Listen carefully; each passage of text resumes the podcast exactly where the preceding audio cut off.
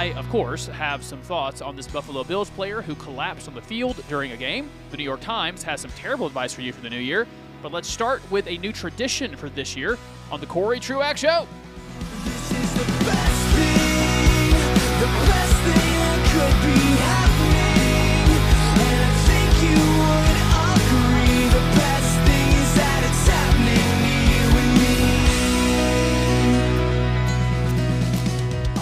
Call it a resolution.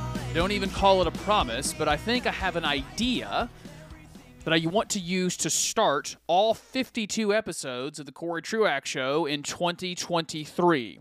I will tell you about it in just a moment. Welcome to the Cory Truax Show on his Radio Talk and wherever you find podcasts. Amongst many other things, I get to serve the incredible people of Beechwood Church. Beechwood Church meets at 10:30 on Sunday mornings in Greenville. You're invited. It's a new year. If you've been without a church home for a while, jump on in. We'd love to have you.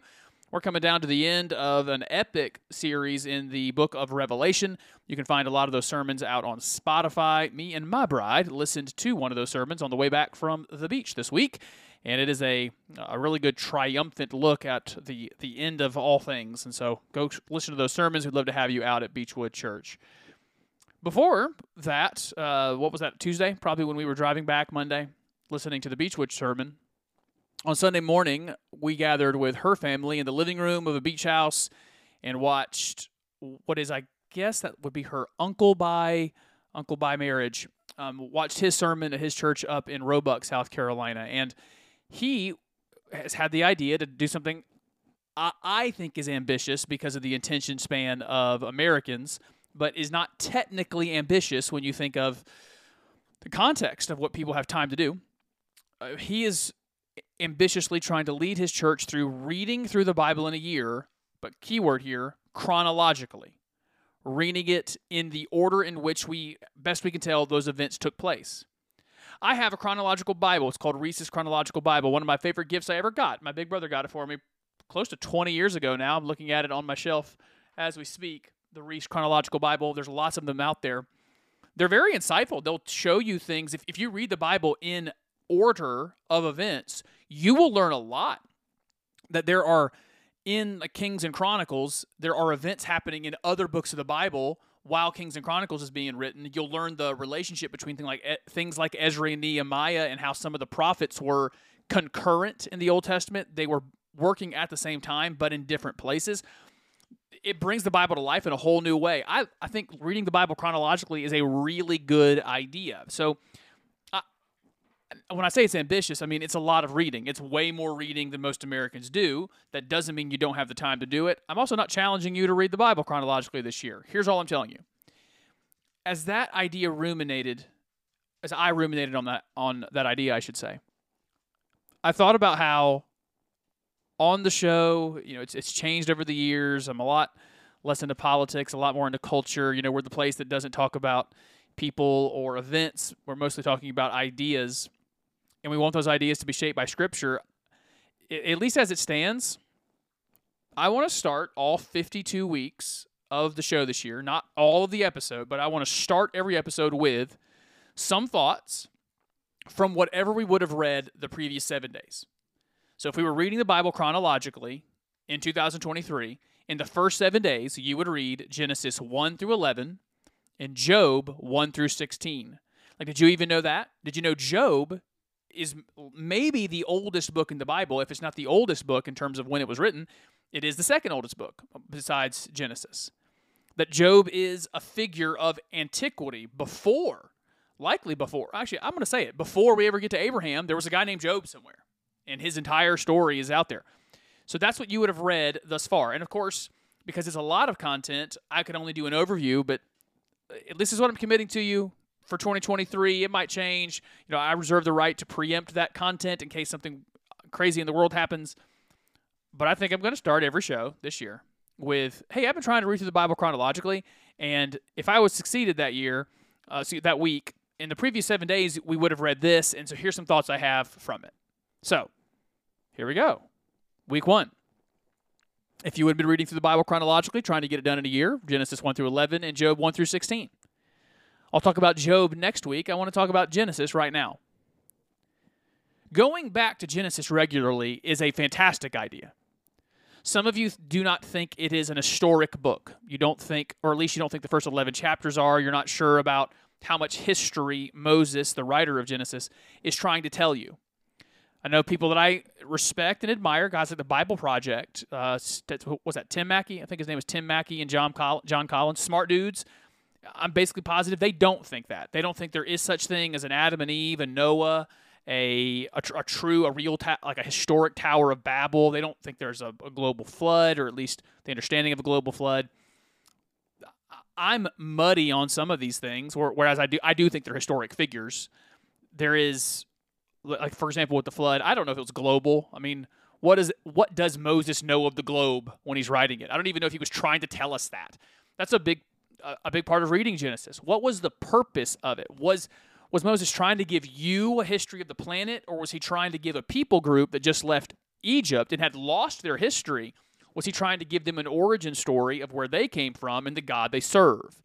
By the way, it's the latter. Moses is trying to give an origin story to the God they serve. And so when guys like Ken Ham come along with answers in Genesis and say, no, Genesis was trying to give you a biological, geological lesson about the origins of the planet, it might have some implications. It probably does have some implications for that, but that's not its purpose. Its purpose was to tell God's people, where did we come from?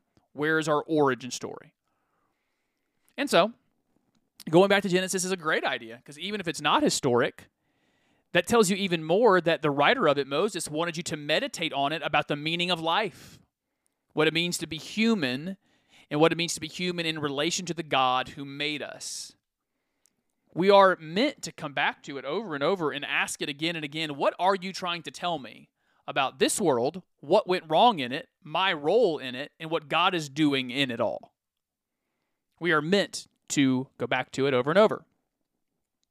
I listened to, I didn't read, listened to the first 11 chapters again over a period of two drives.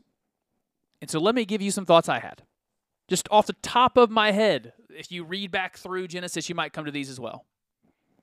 Just in the first phrase, there's so much impact. In the beginning, God created. Now we can stop right there for a second because you know we we remember the KJV that it's He made the earth. Uh, in the beginning, God created the heavens and the earth. We we read it as He made the immaterial world, the spiritual world, and the heavens and the earth. He made the material world. That's not really what it means. In the beginning, it just means God made the skies and God made the dust, the dirt. God made sky and dirt. But if we just stop at created, that's a powerful thing that God is creative. Telling us that you musicians out there, you artists out there, you are acting out the image of God in your art. When you play your music, when you draw, when you sketch, when you, for those of you who do artistic dancing, not the raunchy stuff, God is creative. And when you cultivate and create, you are joining in one of the images of God that is beautiful, that He's creative. You look around the world that He made, that He continually called good, and you can see He was a, He is a supremely creative being. It's not drab here. In just those first few words, in the beginning, God created, we see a God who is the sovereign owner of all things. I won't belabor the joke. That's what we say. When someone is creator of something, they, if they brought it into the world, they can take it out. In the beginning, God created the skies and the land. And then we read on there was sun, moon, stars, animals, fish, uh, birds, the all of the fo- like all the stuff. The what am I thinking of? The word's not foliage. The shrubbery and things, trees, grass, all that. He made it all. And if he made it all, it belongs to him even going to the sixth day and making you because he made you you belong to him by right of creation and just the first whatever that is six or seven words in the begin in the beginning god created. Just in those first five words there's so much power to dwell on. He's artistic. He's sovereign over everything.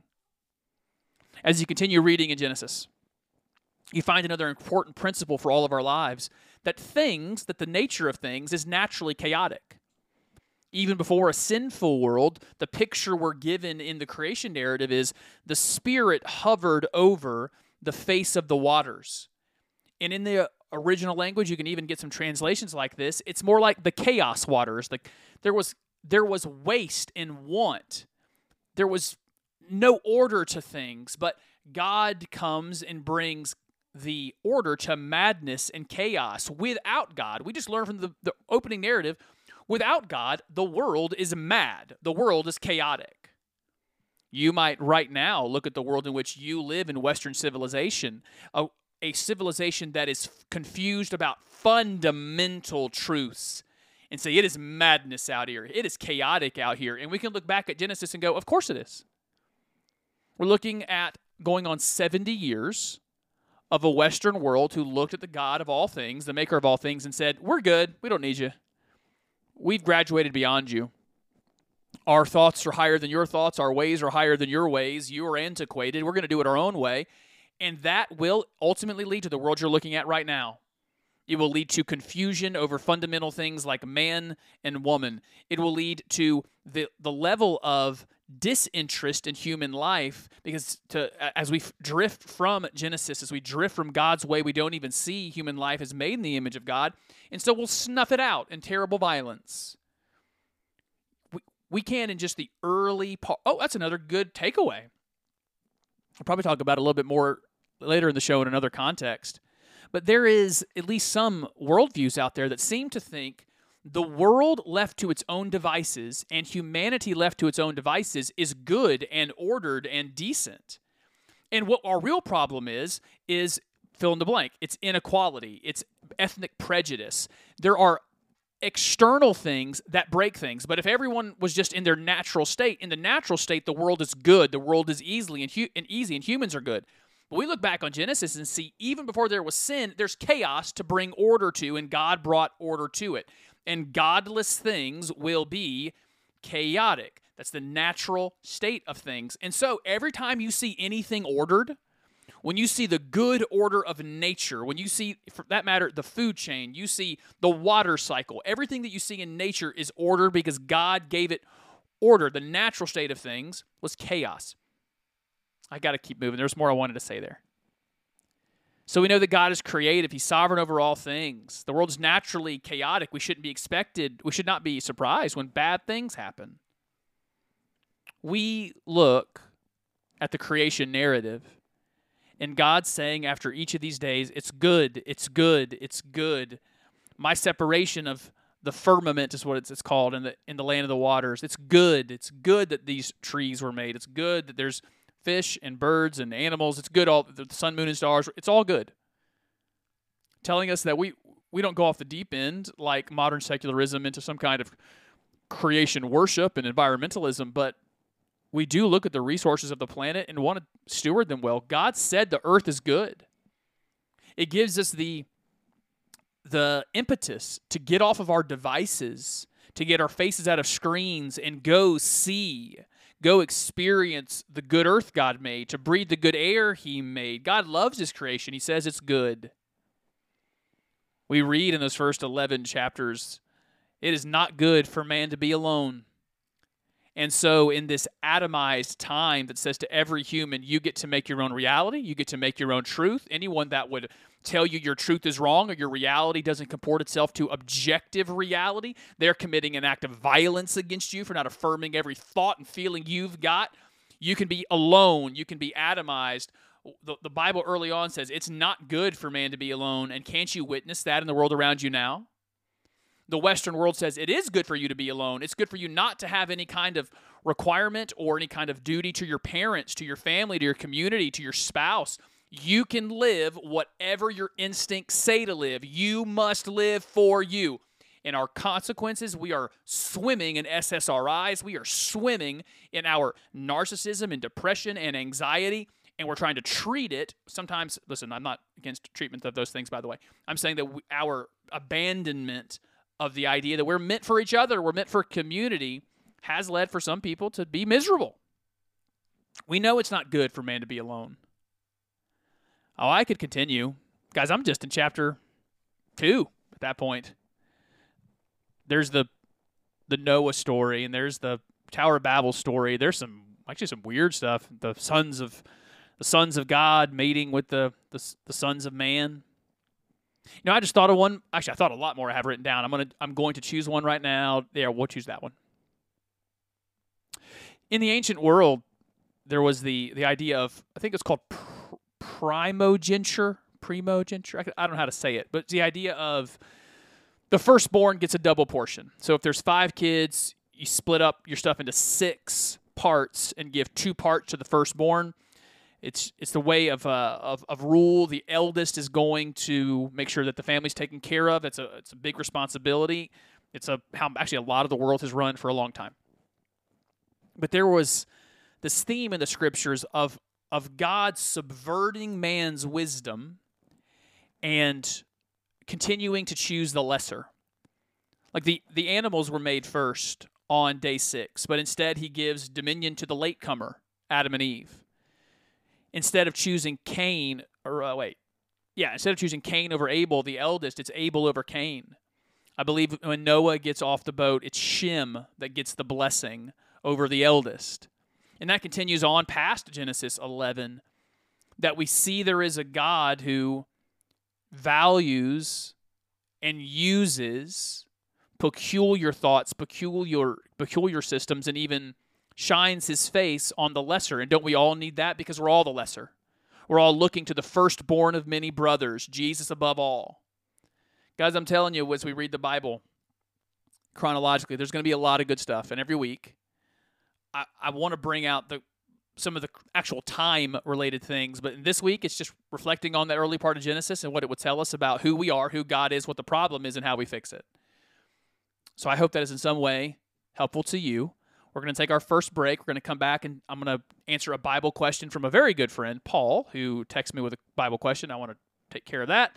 Uh, we'll talk about that Bills player who collapsed. We'll do a lot more. We'll do that and more when you come back for the rest of the Cory Truax Show on his Radio Talk and wherever you find podcasts.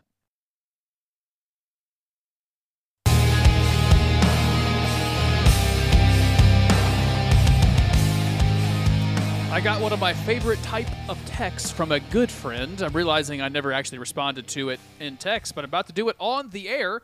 And my favorite kind of text, well, one of my favorite types, is a Bible question. We're going to get into that one. It's a good one in just a moment. Welcome back to the Cory Truax Show, wherever you find podcasts, and right here on his Radio Talk on Saturday mornings and Saturday evenings, 8 o'clock both times.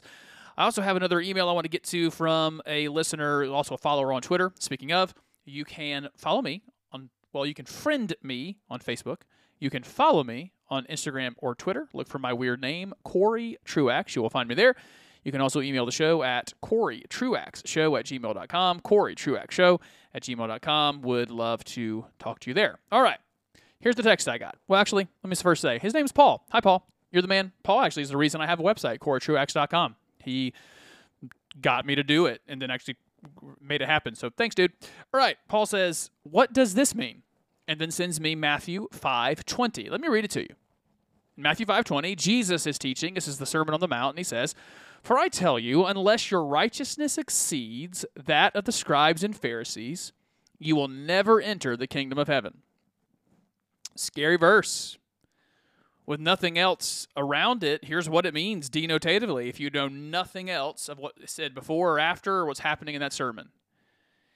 Jesus is saying, unless you're better than the best of the best, because the scribes and the Pharisees are mostly nailing it. Not only did they follow the 513, I think it is, Old Testament laws, they are writing laws about the laws. And so you got the fourth, wait, yeah, fourth commandment that says, remember the Sabbath day to keep it holy. These dudes are writing laws that say, here's what it means to remember the Sabbath day. You can't walk this far, you can't do this kind of work, but you can do this kind of work. Like they are writing laws on laws, and they are majoring on the minors when it comes to following the laws they write. These are good dudes.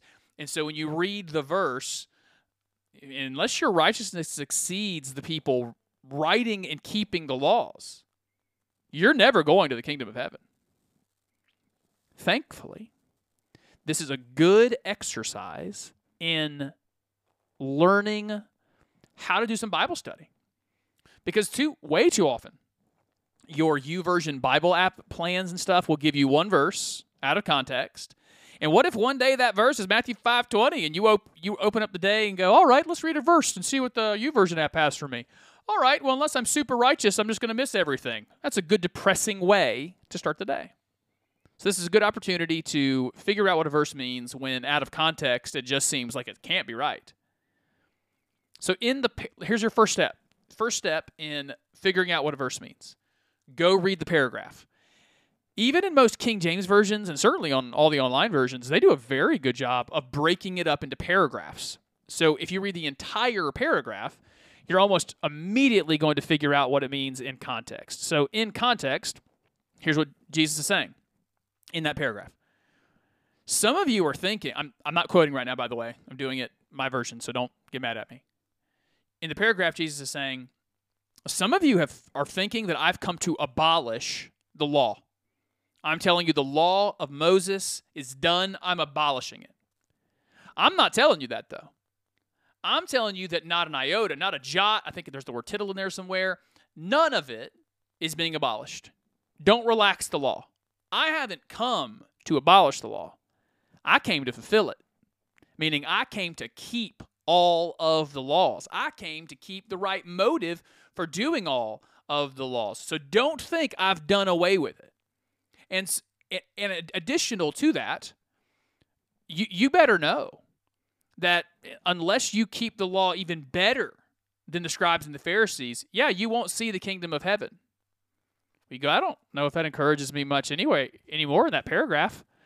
I mean, he's telling me and like he's going to fulfill the law, he's going to keep it perfectly, but how does that help me? Oh man, if you keep reading more of the sermon, by the way, because it's in the this verse is in the middle of a sermon, and he starts to expound on that. He says, again, not quoting, so don't get mad at me. I'm paraphrasing. He says things like, "Oh, you've heard murder's bad. If you hate your brother, you've already committed murder. Oh, you've heard committing adultery is bad. If you're looking with lust, you've already committed adultery." And then he continues on, let's talk about what you've done with divorce and oaths and keeping your promises and loving your enemies. So, what is all of this supposed to lead us to? I don't get the kingdom of heaven unless I've kept the law perfectly, even better than the Pharisees and the Sadducees. It's that the Pharisees and the scribes, and they haven't even kept it perfectly. I am helpless. What am I going to do? That's exactly the point. What does it mean that you won't get the kingdom of God without being more righteous than the scribes and the Pharisees? It means exactly that. You won't. So then it leaves you helpless, broken down with a question. Then how do I get that righteousness? Well, I have good news. Jesus came to fulfill the law. He came to live the life you can't live. And he offers to us by grace, by his goodness, through faith that we place on him. By his grace, we're placing that faith, not of our own goodness. We get what some scholar, I can't remember who first said it, we get the great exchange that on the cross, what we could not do, all of our sins, is placed on him. And instead of walking away with our filthy rags, we get his righteous robe. Jesus is doing a credible job in that in that Sermon on the Mount and that verse and the verses surrounding it, getting you to the end of yourself, getting you to the spot where you'll say, "I can't do it. I can't keep the law." Good. Now you're finally figuring it out. And when you can't keep the law, you lean on him and you you get to use your his righteousness instead of yours. So, that's it. Good question, Paul. What is uh, and it's also a good exercise for us. When you get confused by a verse, start reading the paragraph. Until the paragraph doesn't make sense, read the chapter, read the chapter before and chapter after. And then if you get super stuck, you can just email a podcaster. I'm just kidding. You should always ask your local pastor. Whoever the pastor of your local church is, that's who you should ask. And if you need to use me, that's cool too. Uh, if you want to email Cory Truax Show at gmail.com, Cory Truax Show at gmail.com. This is going to be a hard left turn on content or topic, but actually, you know what? I'm a semi professional. Let's see if I can segue this. You know, speaking of situations where you need to get more context before making claims and making sure you have your full understanding with context, speaking of those situations, I have some thoughts on this Buffalo Bills safety, who you've probably seen the video from, on what seemingly looked like a routine tackle on a former Clemson wide receiver, Tee Higgins. This safety, uh, the Tee Higgins collides pretty f- fiercely. I mean, with full, about full speed. The player's chest. The player stands up. he's probably standing for a couple seconds and then totally collapses. And we find it's a terribly scary situation. He goes into cardiac arrest. The paramedics should be commended for keeping his heart going on the field. He's there for like 20 minutes for an ambulance can get him to a hospital. And at least as of right now, this is always risky in pre recording a show, but as of right now, he is stable and seemingly starting to be a little bit better. That's, those are the facts of the case. You know, I like to give you the facts and then commentary. And not even really talk about the thing, right? The the person is the player who got hurt. The event is his medical emergency. But fairly soon after it happened, some ideas started to surface that I want to interact with, and I want to interact with them carefully and graciously. Fairly soon after on Twitter, there was some there's some elements on the right who are vaccine skeptical. They are skeptical of the COVID vaccines. I think probably skeptical of all of them. The Johnson and Johnson, the Pfizer version, the the other one is Moderna, and probably I would imagine skeptical of the ones that Asian and European countries have come up with as well, and their their companies that are vaccine skeptical started trying to link the event of what happened with this safety to COVID vaccines. Now, of course, from the start, it's it's a fairly irresponsible thing to do in that one, you don't even know if the, the guy has been vaccinated. One. You you don't even account for the idea that it it could be something else. And we're finding that there is there are uh, very plausible other good explanations even a recurring thing in athletes when it comes to collisions with the chest cavity, collisions with the heart, knocking it out of rhythm. We have other examples of this. I know one of the things I kept seeing, I, w- I want to go ahead and interact with an argument. One of the things I kept seeing is, hey, well, we have this clinical data. We have uh, of this many hundred uh, healthy people having heart issues after getting the, carv- uh, the COVID vaccine. I, I would at least argue back as many of the as those as you have. This other option of this collision, it's it's about similar. It, it could be similar odds. And I don't even necessarily really want to argue the point with you. I don't I don't think I'm going to talk anybody out of vaccine skepticism. And but I mean I've I've done guys, I've I've done what you've done. I did the went over to Rumble and watched the died suddenly thing or almost all of it. I, I tend to be a, status, a statistician, and I I understand. I mean, there's even some European um, European countries that are even now recommending that young men don't get some of these vaccines because there might be more of a risk of getting it than of getting COVID itself. And I, I know a lot of what you know. I'm sure a lot of you have done more work on the on the vaccine stuff than I have. I just again, I just tend to be a statistician, and this because the statistics tell me not to be super scared of COVID. Statistically, I'm not scared of the of young men of getting vaccinated. I haven't been, but it's not not has nothing to do with any kind of fear or skepticism that's going to cause me any kind of heart problem. Right? Just statistically, I understand anecdote, and I understand. Like, let's let's say this Bills player is vaccinated. There's an anecdote here, but my point here is correlation isn't causation, and I want people associated with my ideology to be more careful, because you folks who are vaccine skeptical, you are more closely associated with rightism, with being right of center, for being skeptical of governments and wanting limited government and limited power.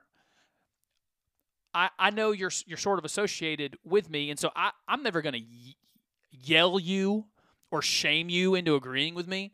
I found out through my 2015 16 primary season, I can't yell people and shame people into agreeing with me.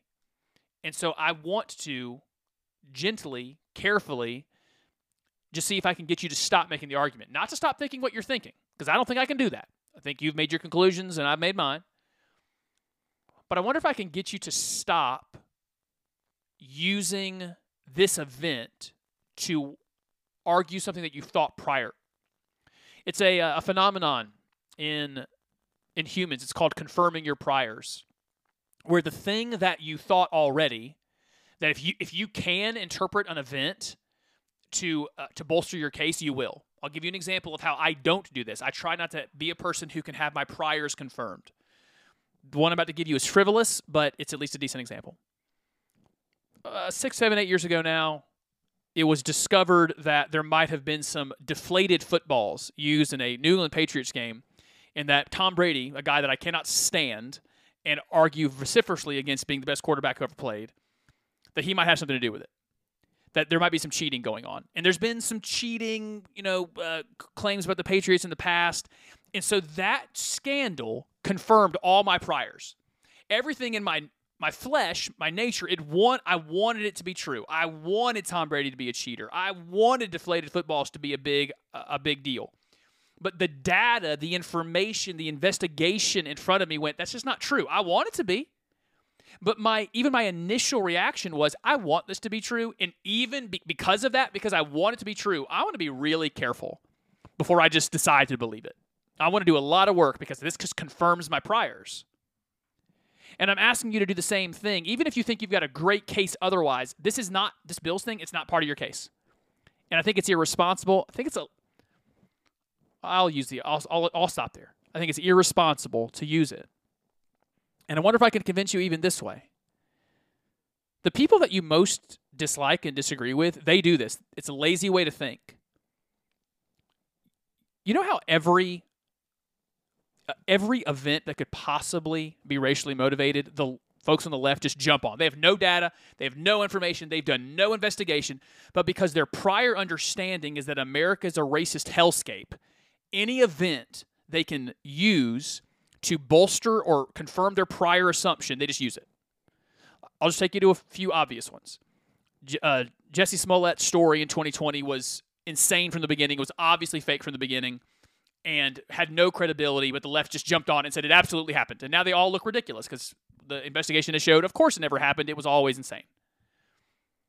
The the Bubba Wallace thing in 2020, and with NASCAR, that there was a noose in his garage, and we just find very quickly there's been pictures of that same garage for years. It's a it's a thing on a on a it's a string, a rope to pull down the garage. I recently had to rent a U-Haul. You know what was tied to the door so I could pull it down? A rope. If you tie it in a circle, you guess you could try to make it look like a noose. And after the investigation, we knew it, we knew it wasn't any kind of racist act, but the left just jumped on it. Absolutely is.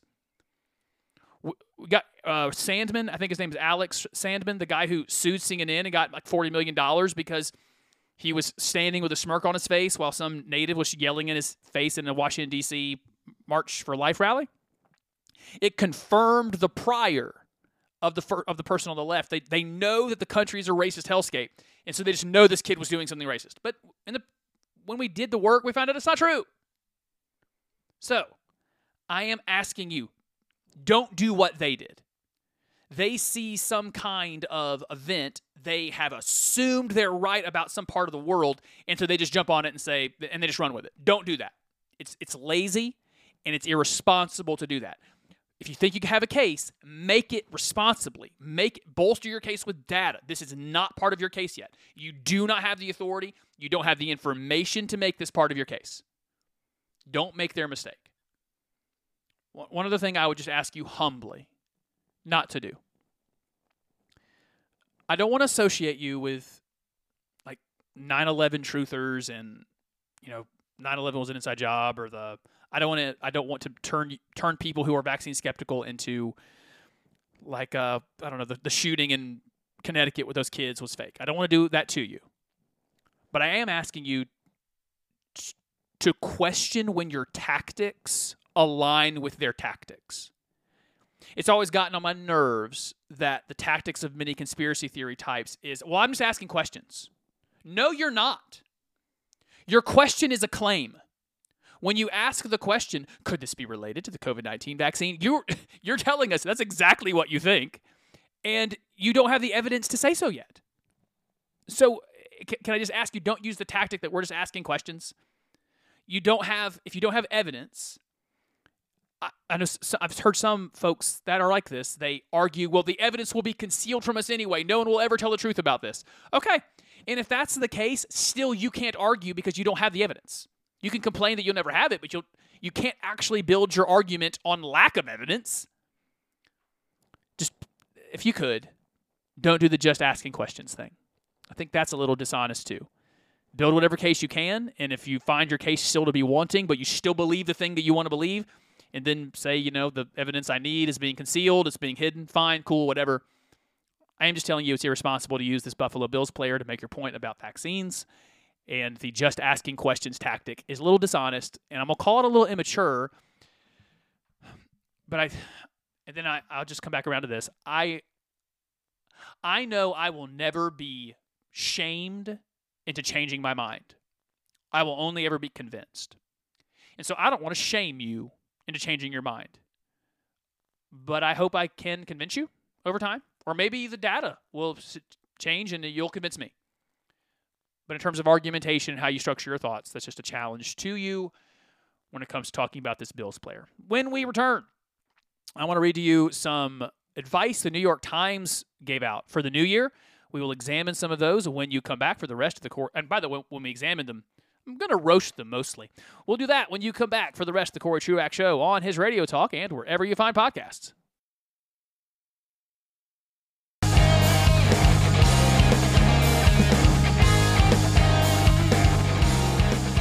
I know for many of you, your least favorite quality of mine is I regularly read the New York Times. I even give them subscription money because they do a lot of good journalism. I know they do a lot of bad journalism, but a lot of it's great.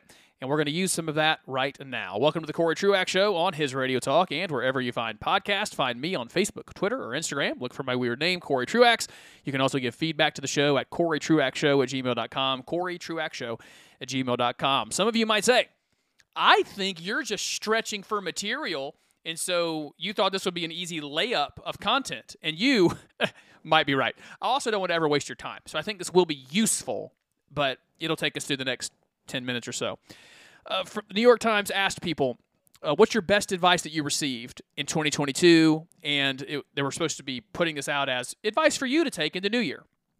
As I look through it, there actually is some good stuff. There's also some dumb stuff. So let's see what a mostly godless worldview will produce in advice for the new year, and we'll interact with each idea as we go. Number one came from Mary from Florida. She wrote, In your closet and your life, subtract whenever you add. Okay, pretty good. There's a uh, there's an idea in one of the transcendentalists. I think it was Thoreau. He just wrote simplify, simplify, simplify. You can go Bible here. Godliness with contentment is great gain. There's the G.K. Chesterton quote that is, there are two ways to have enough. One is to get more, the other is to want less. So, on your closet, I highly agree with that. I failed to do it. I'm realizing now that I get to share a home with my wonderful wife. I need to get rid of some stuff. I've just been collecting clothes for too long. It's a good idea. When in your closet, when you get something new, get rid of something. Now, in your life, I don't know. I don't know if that's good uh, uh, advice or not from Mary, but it's very good closet advice and very good chest of drawers advice. Get rid of stuff when you get something new. Two comes from Rory in Ohio. She says, You don't have to identify with your feelings. This is probably the best one. I can't believe the New York Times even published that advice. Like, we have become such an atomized, individualized group that we tend to think we are our feelings. Whatever emotions we're having at the time, that is exactly who we are we we need a, a, rekindling of the idea that emotions are fickle, they come and go, they aren't the core of who you are, and just because you're having a feeling doesn't mean you have to identify with it. You can compartmentalize it for a while. You can come back and examine examine the feeling. Uh, we definitely live in a time that is much too obsessed with our emotions. They're good. Emotions are God given. They're information that's I, I, don't want to denigrate that. There was a time in my life I would denigrate that. I would hear someone saying, Yeah, you don't have to identify with your feelings. And I would just firebrand that and say, Yeah, get over yourself, get over your feelings. I'm not saying that, but in this age when we're obsessed with feelings, it's a good word from the New York Times even to say, just because you're having it doesn't mean you have to identify with it. Third, uh, is also from Ohio. It's from Rose. She says, Everyone is going through something. Okay, yeah, I get that. That's it's kind of a word about patience. Like the the person who is driving uh, in a way that is annoying you or is doing something annoying in the grocery line before you, uh, you're getting annoyed by the world and you want to lash out. Someone at work is being lazy. Someone has been mean to you. Remember, everybody's going through something and give them some extra grace, give them some extra uh, some extra patience. There is there is some line you got to draw, some boundary you got to draw, where just because someone's going through something, they don't get to be terrible, they don't get to be lazy, they don't get to give up on their uh, their responsibilities. But yes, it is good for our patience for people to recognize the person I'm dealing with that's kind of being unpleasant. They probably are going through something, and so I'm going to have a little more patience. Uh, from Lene in Michigan, she wrote in to say, if there is an issue bothering me, I think to myself, will this be an issue in one week or in one month? If the answer is no, I, I recognize it as a small problem and let it go and move on. Man, this is some great advice. I thought I was going to roast these more. If you are upset about something, something has caused your temper to flare, you're annoyed. If you'll stop and go, in one week, will there be consequence to this? One month, will there be a consequence to whatever I'm feeling? If the answer is no, then do that compartmentalization thing and go, all right, I got to move on. I'm an adult. I got stuff to do. And just put it away. That's great advice from the New York Times. If it's not going to matter a week or a month from now, stop stressing about it and put it away. Tom from North Carolina wrote in to say, if you didn't have to keep working, would you? I don't know how that's advice. I think that's more of a philosophical question. Um, and for Christian worldview purposes, biblical worldview purposes, uh, we're made to work. Even if you have all the money in the world, you never need anything else. Yes, we would still keep working because we cultivate. Maybe I wouldn't be working the current job or your current job that you have, but yeah, we're always going to work uh, because we're made to do it. We're not made to sit around and do nothing. We will be dissatisfied by it. I this one I couldn't stand. From Julie in New York City, she wrote in to say, "Here's the best marriage advice: binge shows in separate rooms." Heck no, that's all the fun. She, uh, my wife and I just binged, not binged because I don't believe in binge watching. I think it's terrible to never binge watch. But over a period of a few weeks, we watched the two seasons of Ted Lasso. The fun of it was doing it together and then getting to talk about it. The fun of watching some of the old sitcoms together is being able to talk about it and react to it together. So, no, that's terrible advice from the New York Times. Don't binge shows in separate rooms. Uh, from Cassia in New York, she says, Oh, I love this one. When the wrench is on the nut, tighten it. And what she means by that is if you are already, if, if, if you've already touched that form that needs to fill, be filled out, just do it. If you're on that website where you need to uh, s- submit this document, just do it. If you're sitting at your computer and the Word document is open for you to create the, the to write the letter you need to to, uh, to to apply for that job, whatever it is, just do it. You're sitting there, just do it. Don't put things off. Very good advice at a time where, again, we get we, we're easily distracted. We're in we have trained our brains through because of our phones and devices not to focus on anything too long. That that's great advice. If you are close to it, if you're already on it, just do it. If you have started unloading the dishwasher, finish it. Just do the thing that you're that you're working on. A few more of these. From North Carolina, Robin writes, "The best way to make a decision, ask yourself, does it light me up?" That is one of the dumbest pieces of advice you could ever give somebody. You know what actually doesn't light me up? Getting up at 5:30 to go to the gym. Now, if I can think about it more deeply and think about my heart health, think about my body mass index, think about how one of the great things about fitness is how independent you are. That I'm not dependent on any given drug or doctor or anything else. That's those those are good things, but it doesn't light me up to get up and go to work. It doesn't light me up to do any a, lot of our good habits. Actually, the the question to when uh, best way to make a decision is is it the right thing? Is it the biblical thing? And if those th- two things aren't super clear, still one of the worst metrics is does it light me up? Does it make me happy? Those are fleeting feelings and consequences. Like make decisions based on longitudinal data and information over time, how it's going to affect you. The one question you should not ask yourself when making a decision is, does it light me up? That is terrible advice. I think I have three more. Uh, from San Diego, Hudson writes, I like to remind myself that my track record for getting through bad days is 100%, and that's pretty good. Especially if you are going through something. Like, I, I've been through those seasons where every day really is hard. Some of you are in that season right now, and if you're not in one, another one's coming. It actually is a good practice to remind yourself I got through the last one, and especially if you're a believer, and that's the vast majority of my listenership. The Lord got me through the last one. He has been faithful to get me through everything I've faced thus far. He will be faithful again. It's a 100% track record, not for me, but in the faithfulness of my God to get me through whatever is, is coming and whatever's happened. So I would, you know, put some, I'd spiritualize what Hudson wrote there, but it's a good reminder if you're going through something rough.